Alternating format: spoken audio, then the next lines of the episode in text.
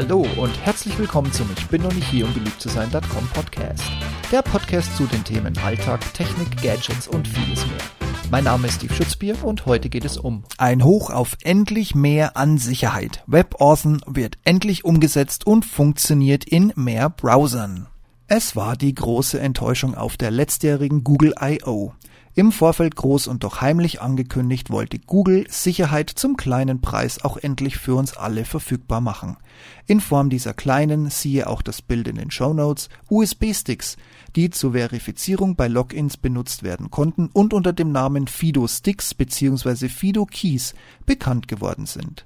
Vorbei die Zeiten, wo die sichersten Topmodelle für 70 und mehr Euro verkauft wurden.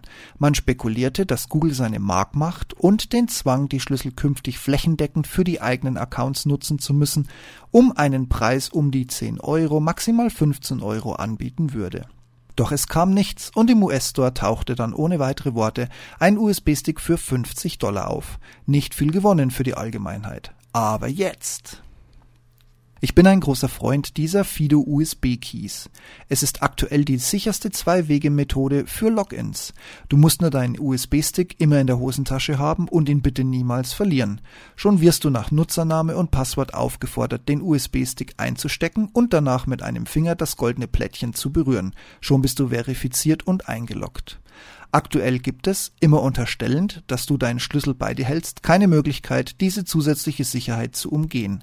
Außer mit den Möglichkeiten, die die Anbieter zum Beispiel unter dem Punkt USB-Stick verloren anbieten.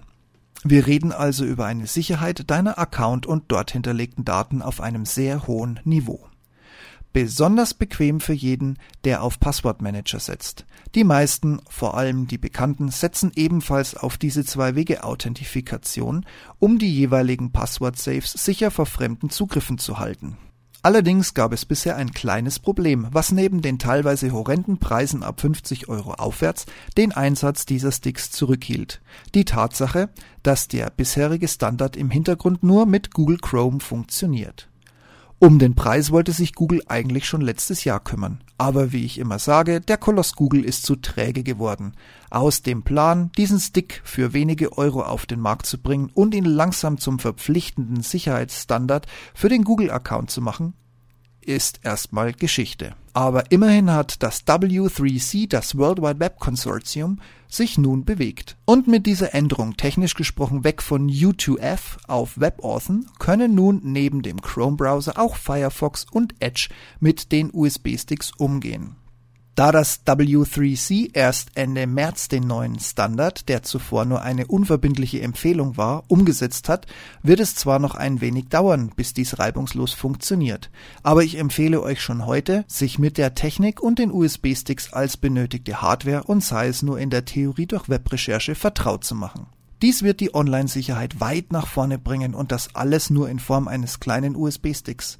Ohne diesen kommt keiner an der zusätzlichen Maske, die nach dem Stick fragt, vorbei, und somit bleibt auch bei erfolgreichem Phishing der Zugang neben E-Mail und Passwort verwehrt. Aktuell kleiner Wermutstropfen. Wer sich jetzt völlig engagiert mit einem neu gekauften Stick endlich bei Google anmelden möchte, muss dies aktuell noch mit Googles Chrome Browser machen. Dieser ist momentan noch der einzige Browser, der die Erstanmeldung korrekt umsetzt. Normale Logins zu bestehenden Accounts können aber, sobald Firefox und Microsoft reagiert haben, dann auch über die beiden weiteren Browser genutzt werden. Über kurz oder lang wird Google auch die Registrierung auf die weiteren Browser ausgerollt haben, dann können die zweieinhalb weltweit verbreitesten Browser durchgängig und nach Wahl und Präferenz problemlos genutzt werden und wie geht's euch so zum Thema Sicherheit? Ihr wisst, das ist so ein kleines Steckenpferd von mir. Nutzt ihr bereits einen Fido Key und wenn ja, wie seid ihr zufrieden damit? Welches Modell habt ihr bei einem günstigen zugeschlagen oder habt ihr einen, der Bluetooth, NFC oder weiß der Teufel was alles unterstützt? Oder habt ihr euch vor der Technik bis jetzt versteckt? Mich würde vor allen Dingen interessieren, aus welchen Gründen ihr euch dieser Sicherheit verweigert. Packt's mir in die Shownotes, kommentiert mir irgendwie diesen Podcast, geht auf meinen Blogpost und schreibt mir einen Kommentar. Ich bin gespannt und freue mich drauf. In diesem Sinne, Augen auf, demnächst wird's ein wenig sicherer für kleines Geld, so bleibt zu hoffen. Also seid bereit. In diesem Sinn, bis demnächst und ciao, ciao.